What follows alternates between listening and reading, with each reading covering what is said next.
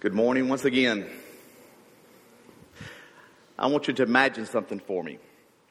I want you to imagine that you walk into Starbucks and you order your favorite drink, a caramel macchiato venti skinny. You give the guy at the register a $20 bill and he gives you back like $1.50. Yeah. And you go and sit down. And then all of a sudden, you see Jesus Christ walking into Starbucks. And Jesus pulls up a chair at your table. And Jesus says, you can ask any question that you want to ask.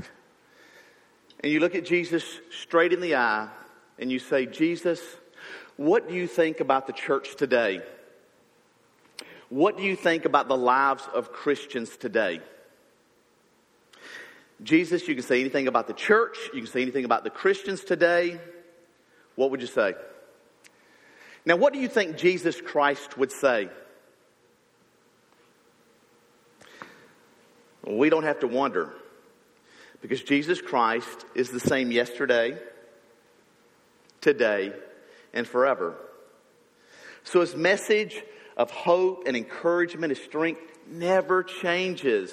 So the message that he gave to the first century church is just as applicable to our church today. It's like Jesus sitting here saying, let me tell you what I think.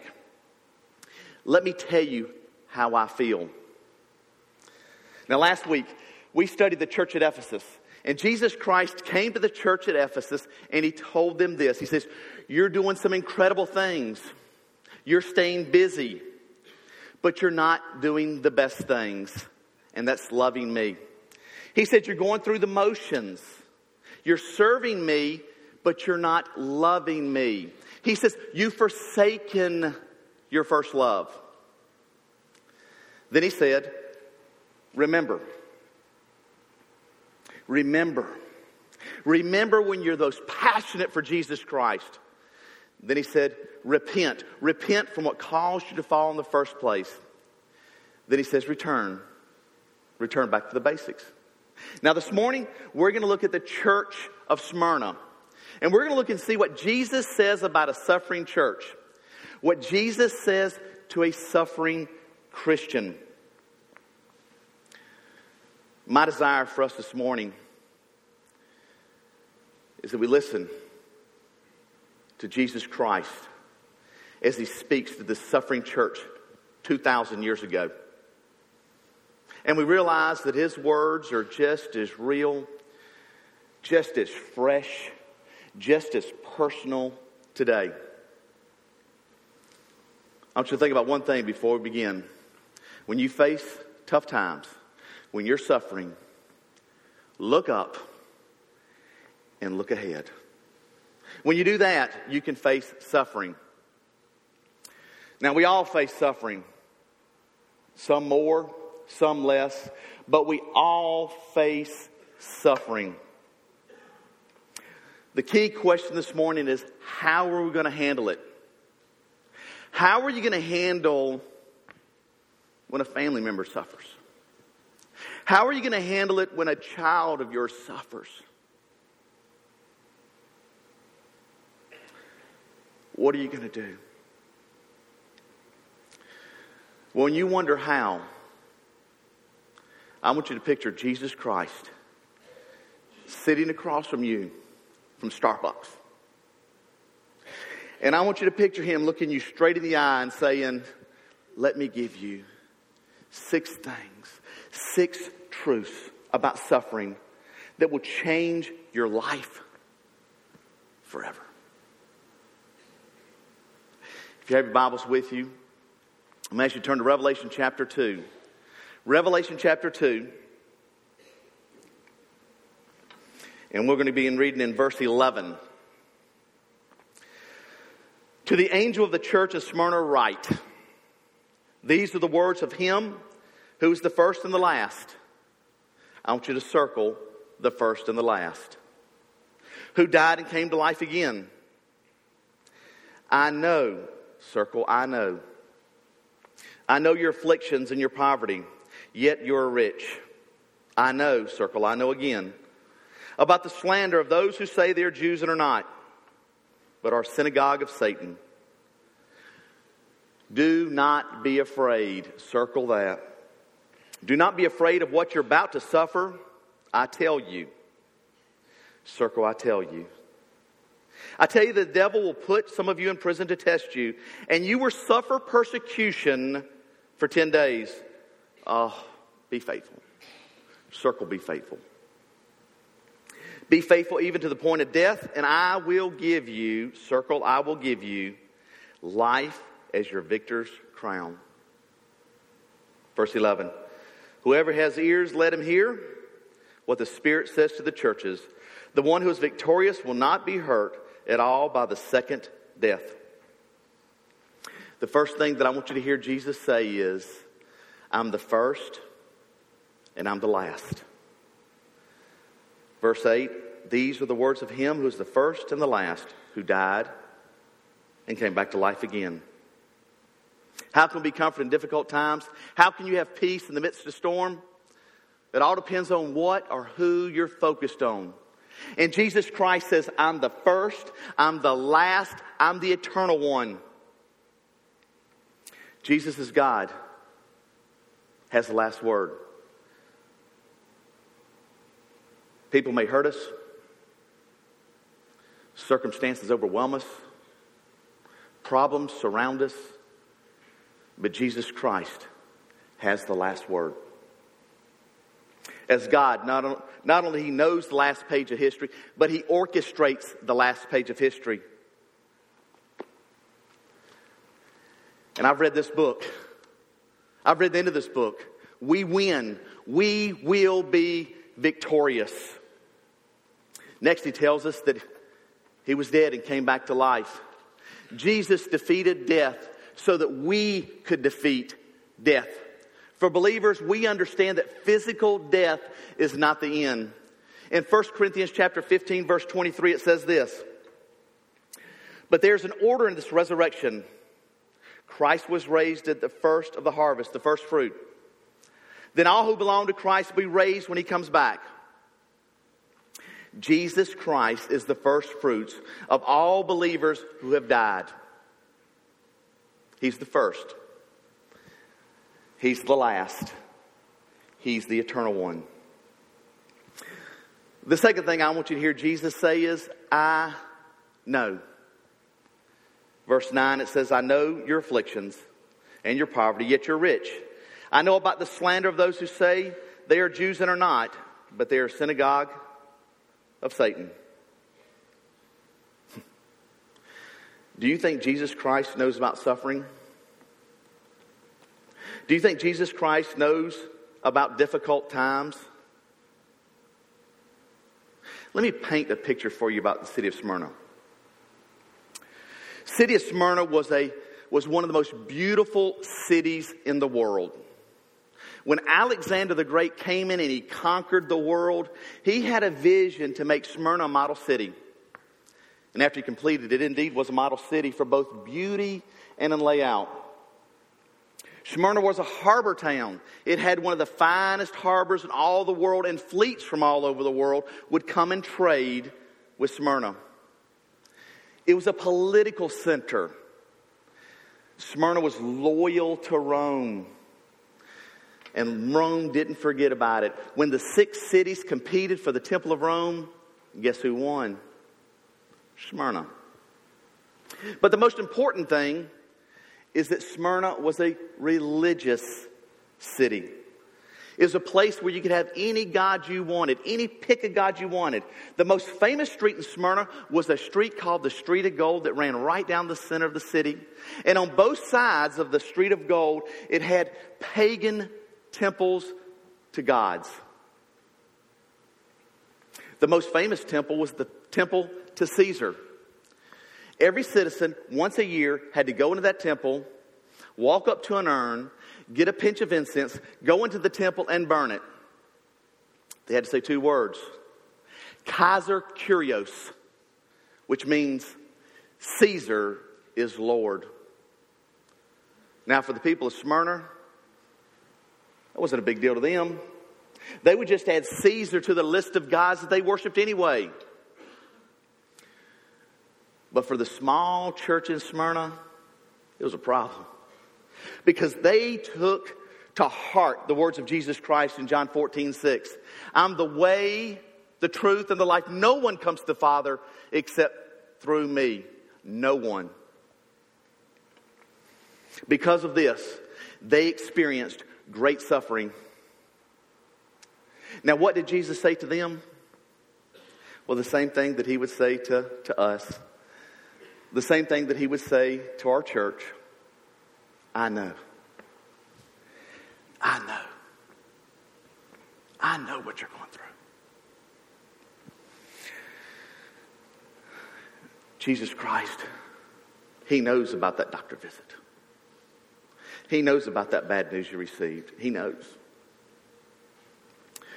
Jesus Christ knows about the pressures and the stresses that you're having at work. He knows. Jesus Christ knows that your marriage is hanging on by a thread.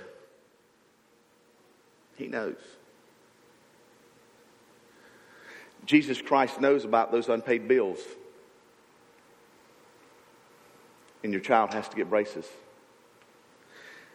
He knows. He knows everything about you. He knows everything about me. He knows everything about this church. He knows the good. He knows the bad. Nothing is hidden from God. He knows. But he also cares. And he wants the very, very best for you. Here's some phrases that you'll never hear come out of Jesus' mouth. Here's some phrases that you'll never hear Jesus say. I didn't see that coming. He knows. You'll never hear Jesus say, man, that was a total shock to me. He'll never say that. You'll never hear Jesus say, man, you got to be kidding me. He'll never say that. You'll never hear Jesus say, run that by me one more time. He knows. Why? Because Jesus, who is God, knows everything. He knows everything that's going through your life right now. You're not going through it alone. You may feel alone. You feel like no one knows. You feel like no one cares. Can I tell you something? That is the furthest thing from the truth. In fact, Jesus Christ knows more about your problem than you do. Man, that brings me great comfort. When Jesus says, I know, and then he turns right around and he says, I know, that implies that he understands. He understands what you're going through. So he not only knows, but he understands. He understands what it is like to be falsely accused. He was falsely accused. Jesus understands what it's like to have your best friend turn on you. His best friend turned on him. Jesus Christ knows what it's like to be rejected and to be humiliated. Jesus Christ knows what it's like to be whipped and to be beaten beyond recognition and to have a crown of thorns placed on his head because he went to the cross. Don't ever underestimate the cross. Jesus understands. Do you think Jesus can relate to your problems, your trials, your tribulations, your headaches, your heartaches? I want you to picture Jesus looking at you, saying, I know. I understand. The third thing that Jesus says, he says, do not be afraid. Verse 10, do not be afraid of what you're about to suffer. Do not be afraid. Do not be afraid. Do not be afraid. That's one of the most common phrases in the Bible. I got to be honest with you. When I go to the dentist, I get sweaty palms. and Jesus is telling me, do not be afraid. How do you do that? How do you handle that? Do not be afraid. Well, when Jesus is saying do not be afraid, he isn't saying that suffering doesn't hurt, because it does. He's not saying that life isn't difficult sometimes, because it is. But these are real words. He's telling us in a real world statement. See, a fake Jesus would say this: do not be afraid because everything's going to be okay. Do not be afraid because life is going to be perfect. Life is full of smurfs and rainbows. Jesus didn't say that. Jesus said, do not be afraid of what you're about to suffer. I get a little nervous. I get a little scared when I see that second part of that verse.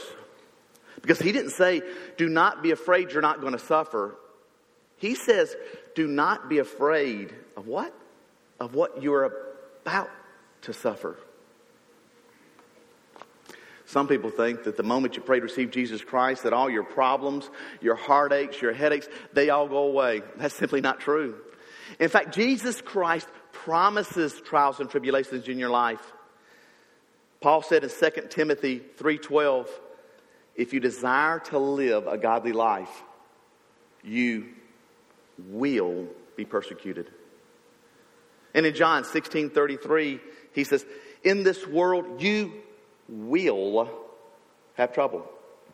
But take heart, because I, being Jesus, have overcome the world. There's two things to remember about not being afraid. The first thing to remember is not being afraid doesn't mean you don't feel anything. What it means is you can trust Jesus in everything. Some people think that not being afraid means there's no feeling of fear. You kind of just wander through life. Some people think that's how Jesus lived. Have you ever seen some of those old movies about Jesus? Some of those really old movies about Jesus?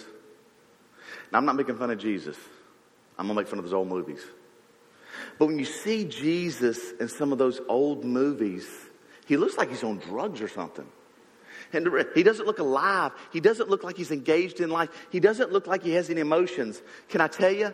That's not the Jesus that I read about in the Bible. Probably the most scared that I have ever been in my life. November 2nd, 1992. Garrett, our son, was born. He was 2.5 weeks overdue. They realized that my wife would probably not have Garrett naturally. They had scheduled an induction on November 2nd. So we have an appointed time to be at the hospital. We've already loaded up the car. I get in the car. We go down the highway, and I'm going about 85, 90 miles an hour the whole way to the hospital. My wife looks at me and says, what are you doing? I'm not in labor. I run a red light. I stop, slow down, run a red light. And she says, would you please slow down?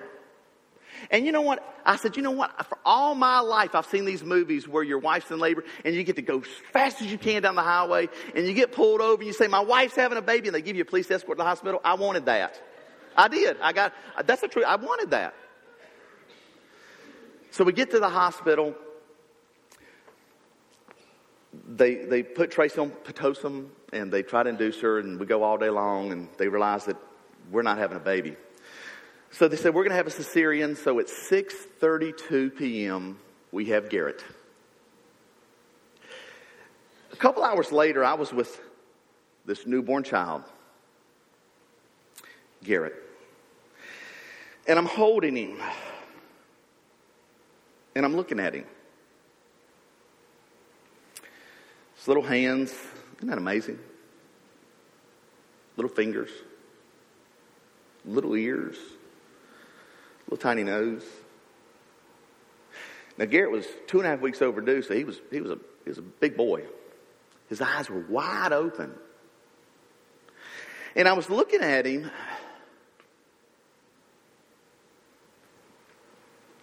I began to weep. It was a tender moment for me. Because I realized that I didn't know how to be a daddy. And I cried out to God. I said, God, you and I both know I don't know what I'm doing. I don't know how to be a daddy. I need you. I need your help. Show me. You see, I was afraid. There was a great deal of emotion. The second thing to remember about being afraid is being afraid of being afraid. I call this the what if game. What if this happens? What if that happens? That's being afraid of being afraid. My wife's good at this game. We can be watching the news and there'll be an auto accident on the news. My wife will immediately pick up the phone and call Garrett and call Jessica. 100% of the time. 100%. It's hereditary. Now, Jessica, when she hears the siren, she's at college. When she hears the siren, first thing she'll do is call Mama. She'll call me. If I don't pick up the phone, she'll call Mama again and say, where's Daddy? Where's Daddy? Daddy's okay. I just talked to him. He's not. He's okay. True. This is true. 2 weeks ago, my wife sent a video to both our children on how to survive if your car goes off the road into a lake, how to get out of the car house safely. That's the truth. My son immediately texts back to me, Mom is crazy.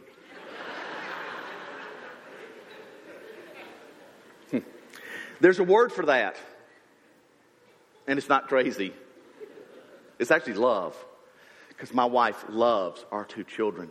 But that's not the word I'm looking for. The word I'm looking for is worry. When you think about something that has never happened or may not ever happen, that's called worry. I've discovered this. God doesn't give us strength for problems we don't have.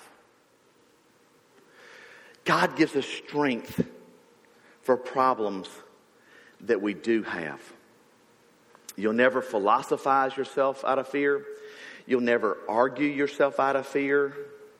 But you can trust yourself out of fear. Why? Because ultimately, God knows it all. He is always there. One of the greatest promises in the Bible is Hebrews chapter 13, verse 5. He'll never leave you. He'll never forsake you. A fourth thing, eye to eye, that Jesus says to us, I tell you.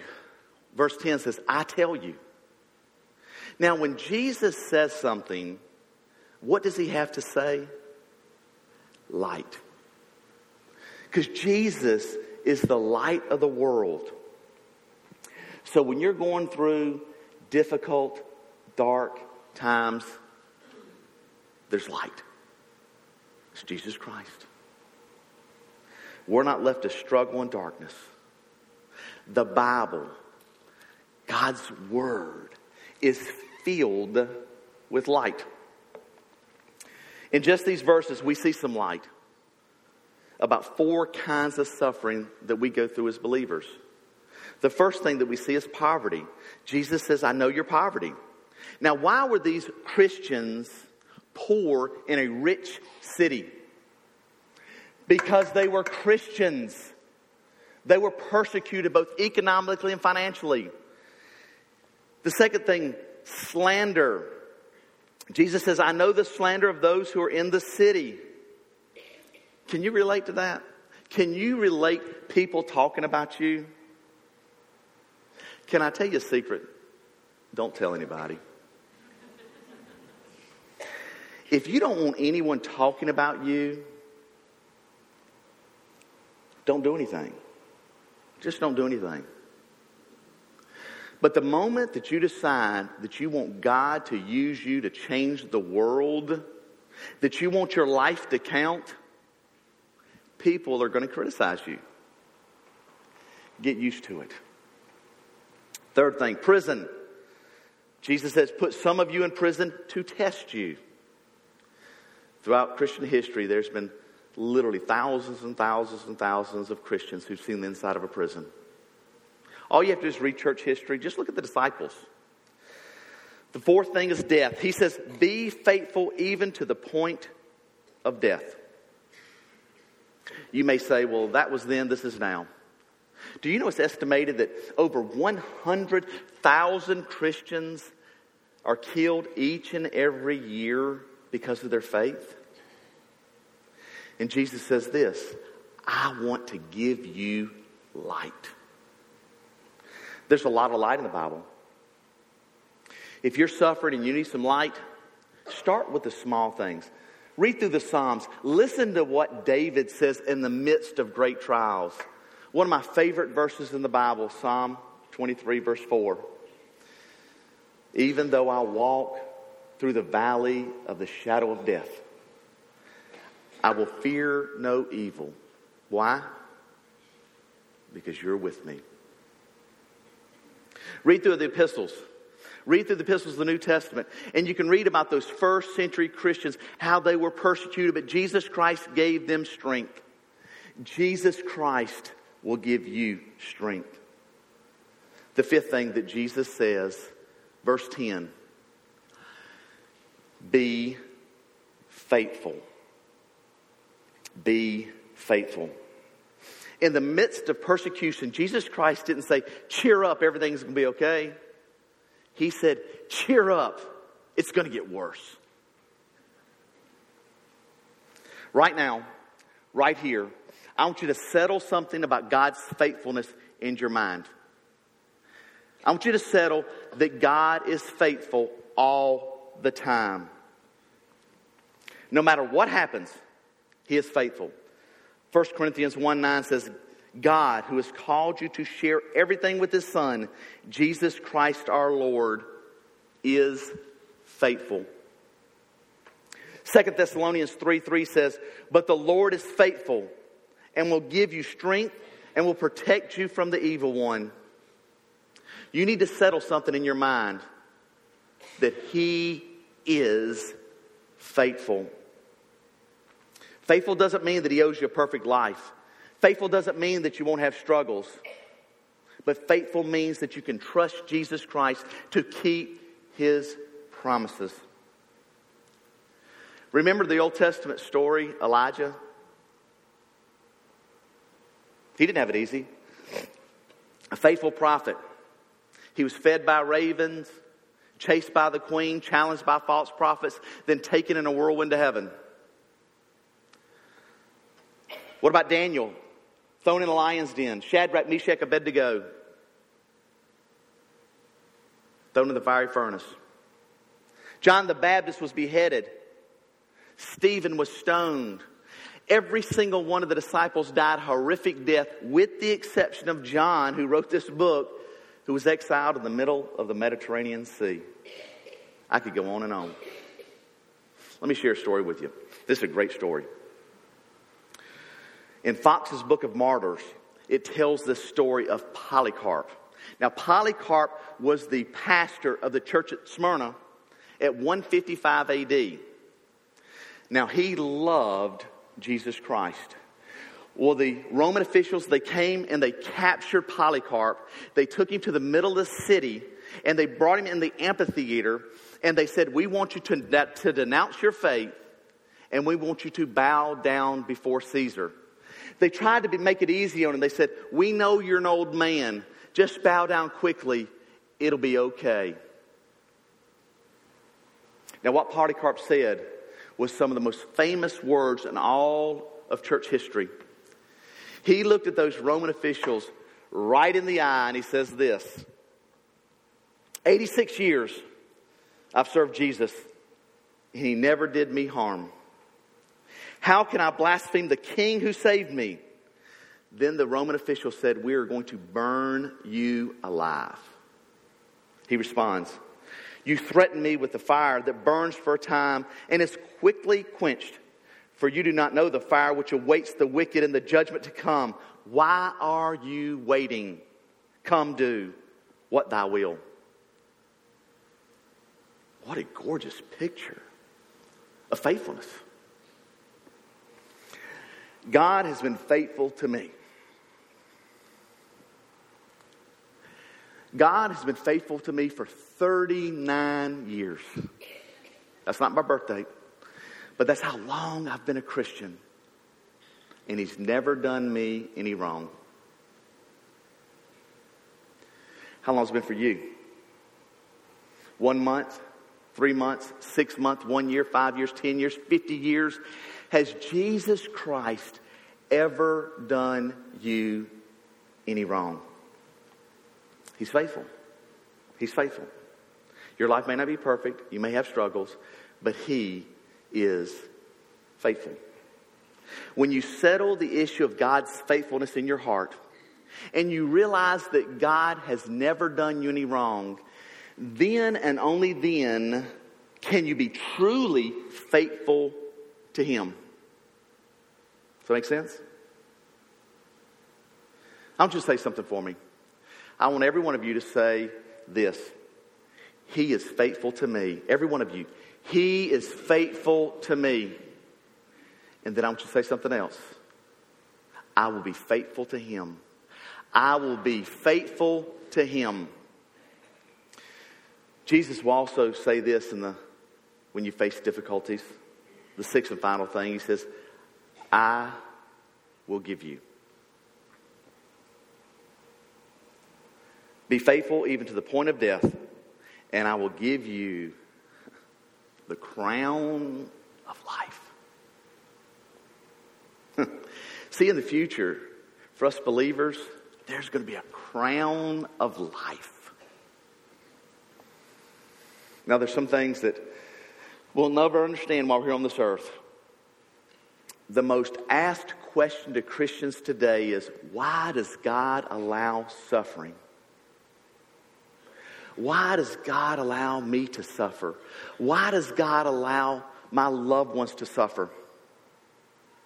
In Deuteronomy chapter 29, verse 29, it says, "The secret things belong to the Lord our God." You see, you can't find the answer to that question here on earth. It's in heaven.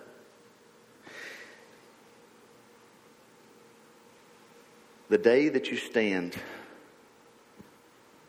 before Jesus Christ. The day when you stand before the King of Kings, the Lord of Lords, the Creator of the universe, and he takes this crown of life and he places it on our heads, we will understand it all. Every moment of it. I was thinking about these Christians at Smyrna 2,000 years ago. And I was thinking that, and just picturing them walking down the city of Smyrna, walking down this street of gold. And they were seeing all these pagan temples lined up on both sides. Now, these pagan temples were called jewels in the crown of this street. They probably felt pretty inferior. They felt weak. They were poor. They felt powerless. But you know what's so amazing? That's not the end of the story. Because we're not reading about those builders of those temples, are we? We're reading about those Christians that walked that golden street. Today, they're walking a different golden street, the one that's in heaven. And they're celebrating a different crown, the one that Jesus Christ places on our heads. You know, when I look at our world, I see a beautiful place. I see a pretty fancy place. But it's nothing compared to what God has in store for us.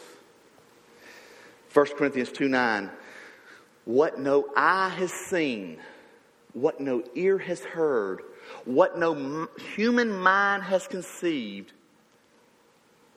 the things God has prepared for those that love Him. Don't focus on the temporal. Focus on the eternal. Look up. Look ahead. You can face suffering. Let's pray. Father God, thank you. Thank you for your presence. Father, thank you for your mercy, for your love and your grace. But Father, most of all, we thank you for your Son, Jesus Christ. Father, you're light. You're the first. You're the last. You're the eternal one. Father, when, not if, but when we face suffering, God, I pray we look to you. We focus on you and you alone. Father, you say, I know. You say you understand. You know what we're going through. Father, you tell us to be faithful because you're faithful to us. You love us in spite of all our sins and our flaws and our failures. You love us unconditionally. But the most amazing thing is we have something to look forward to. Crowned life. The day that we stand before the King of Kings and you place the crown of life on our heads.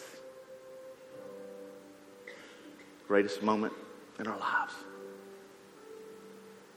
Father God, I know in a group this size that there may be someone here, some people here that says, I don't quite understand it. I don't quite understand what this crown of life, heaven, I know about Jesus, I know about heaven, but I don't know about that personal relationship with Jesus Christ. I would be amiss not to share. If you feel Jesus Christ tugging at your heart, it's pretty simple. All you have to do is admit. Admit that you're a sinner. Ask for forgiveness. The Bible says we've all sinned. We've all fallen short of the glory of God. Just admit it. Ask for forgiveness. Then believe that Jesus Christ came to this earth, lived a perfect life, took the sins of the world on, died on a cross, rose 3 days later. We serve a risen Savior. And lastly, confess. Confess that Jesus Christ is Lord of our life. He's first. He's our priority. Every decision we make, everything that we do, we look to you. And once we do that, just invite. Say, Jesus, come into my life right now. It's in Jesus' name I pray. Amen.